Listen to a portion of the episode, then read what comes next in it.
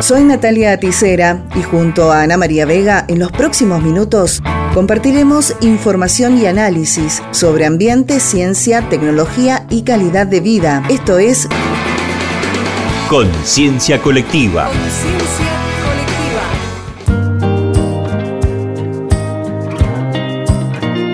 Ayer fue presentado en la legislatura un plan estratégico para el uso de energía termosolar en nuestra provincia. Lo hizo el diputado Jorge Difonso y ya estamos en contacto con él para dialogar más en detalle sobre este proyecto. Buenas tardes, diputado, ¿cómo le va? Buenas tardes, ¿cómo le va? Un placer saludarla. Muchas gracias por la llamada. Queremos desde este espacio en que nos dedicamos a ciencia, tecnología y ambiente que nos explique cuál es el objetivo de este proyecto y fundamentalmente cómo serviría para Mendoza este plan estratégico.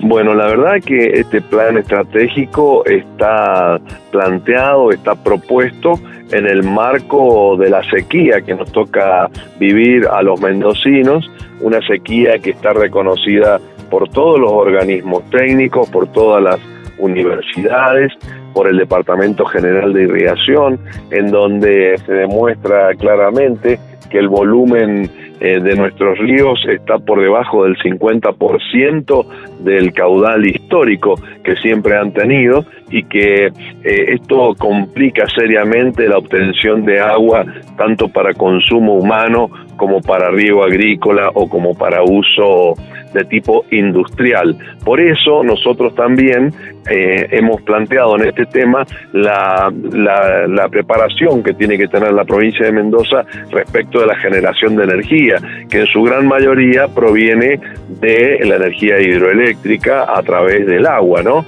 Más allá de la, de la planta de generación de gas en Luján de Cuyo.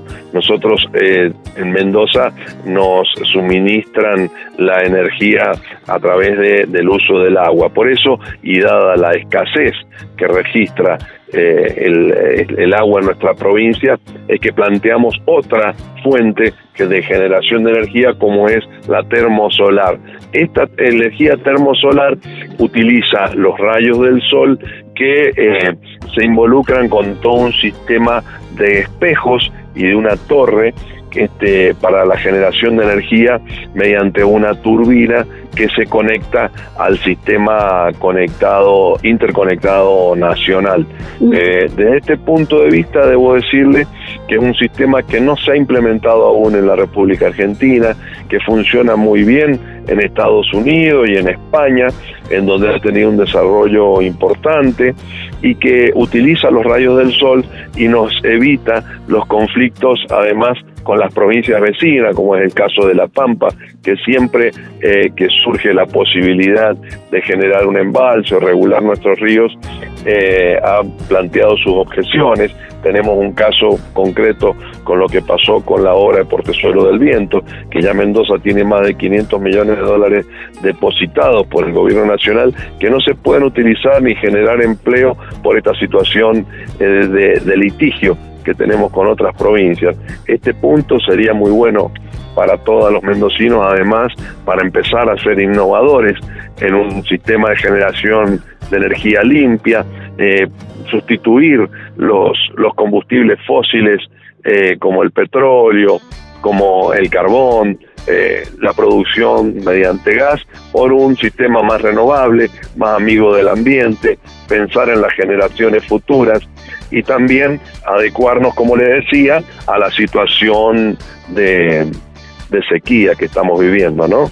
Claro, sí, también el sol está en toda la provincia y siempre hablamos de la gran cantidad de horas que podemos disfrutar de esta fuente de energía. Entonces, en zonas que generalmente no hay otras formas de eh, aprovechar, eh, bueno, no sé, lo que nos brindan eh, los recursos naturales, esto sería una excelente estrategia.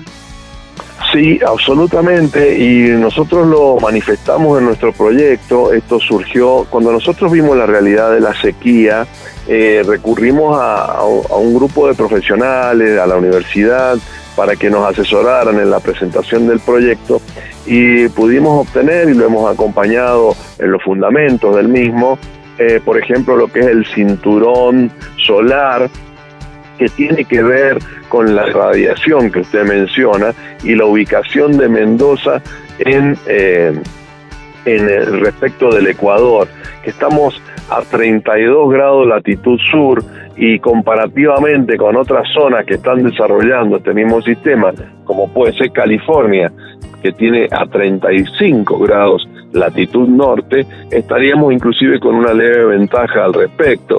Y comparándola con zonas de España, como la zona de Sevilla, donde han desarrollado este sistema, eh, también tenemos eh, iguales o mejores condiciones y, los rayos del sol en todo el oeste de Mendoza y la parte eh, del sur, desde Malargüe, San Rafael, Valle de Uco, la zona de Luján de Cuyo hasta la Valle, es realmente muy apta en las mediciones que surgen de los rayos, ¿no?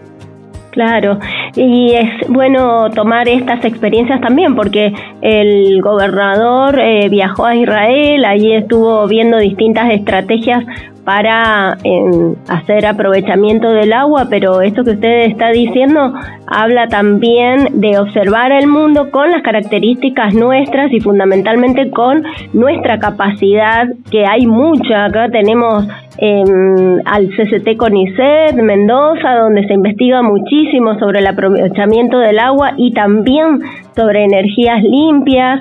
Hay capacidad humana y como usted decía ayer también, cuando escuchaba parte de su conferencia, em, también hay capacidad tecnológica para poder desarrollar esto. Hay que combinarlo y desarrollarlo.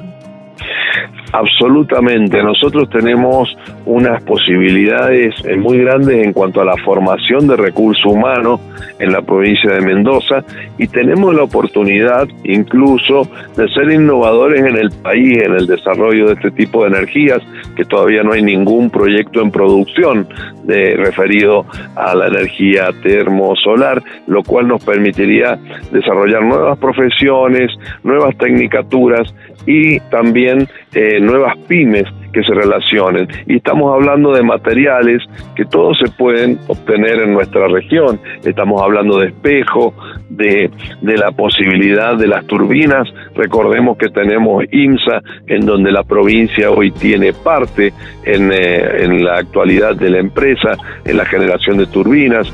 Eh, es decir, tenemos una gran oportunidad que agregaría valor a la región y podría ser también, además de generar energía, una fuente de empleo genuino. Perfecto. Bueno, ¿y ahora cómo sigue entonces a partir de la presentación de este proyecto?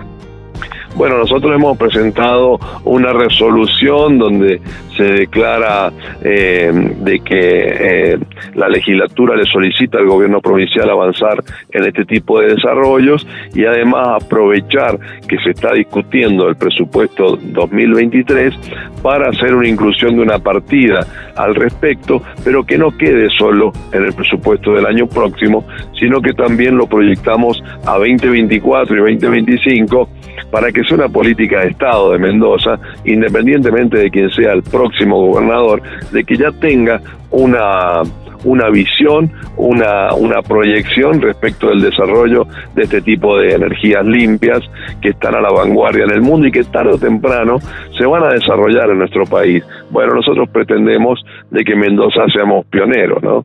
Diputado, ¿Emesa tendría que ser la empresa que encare esta actividad? Mesa es una empresa provincial que evidentemente está en condiciones de hacerlo y indudablemente en conexión con eh, todas las pymes privadas que se puedan generar a su alrededor, ¿no? Perfecto, o sea que esa es una, una posibilidad. Bien, em, para finalizar, ¿no es necesario que haya un proyecto de ley de aplicación concreta? ¿Solo con la resolución o el proyecto de resolución usted cree que el Ejecutivo va a tomar cartas en el asunto, va a avanzar con esta investigación? Eh, el, el proyecto de resolución es suficiente si está la decisión y el convencimiento del, del Poder Ejecutivo Provincial. Lo por ahí, eh, y me atrevo a reflexionar, eh, y cuando hablo de sequía, cuando hablo de la situación de cambio climático, de falta de agua y de calentamiento, de calentamiento global, eh, por ahí yo no sé si somos correspondidos o se entiende claramente la magnitud del problema eh, que implica esto y lo que puede traer a mediano y largo plazo en nuestra provincia. Recordemos que en Chile tenemos más de 200 municipios que están en emergencia hídrica y que tienen restricción horaria para el uso del agua. Entonces, tenemos que tener conciencia de esto, tenemos que mirar en ese espejo la realidad de Mendoza para que no ocurra y de ahí en más esperamos tener la recepción en el gobierno provincial de que esta situación es grave y que hay que abordarla de forma urgente. Es hoy el momento, no no admite dilaciones. Bien, diputado, le agradecemos muchísimo esta entrevista para Conciencia Colectiva. No, por favor, gracias a ustedes y a disposición. Esperamos que prospere rápidamente esta iniciativa. Muy amable. Esto fue Conciencia Colectiva.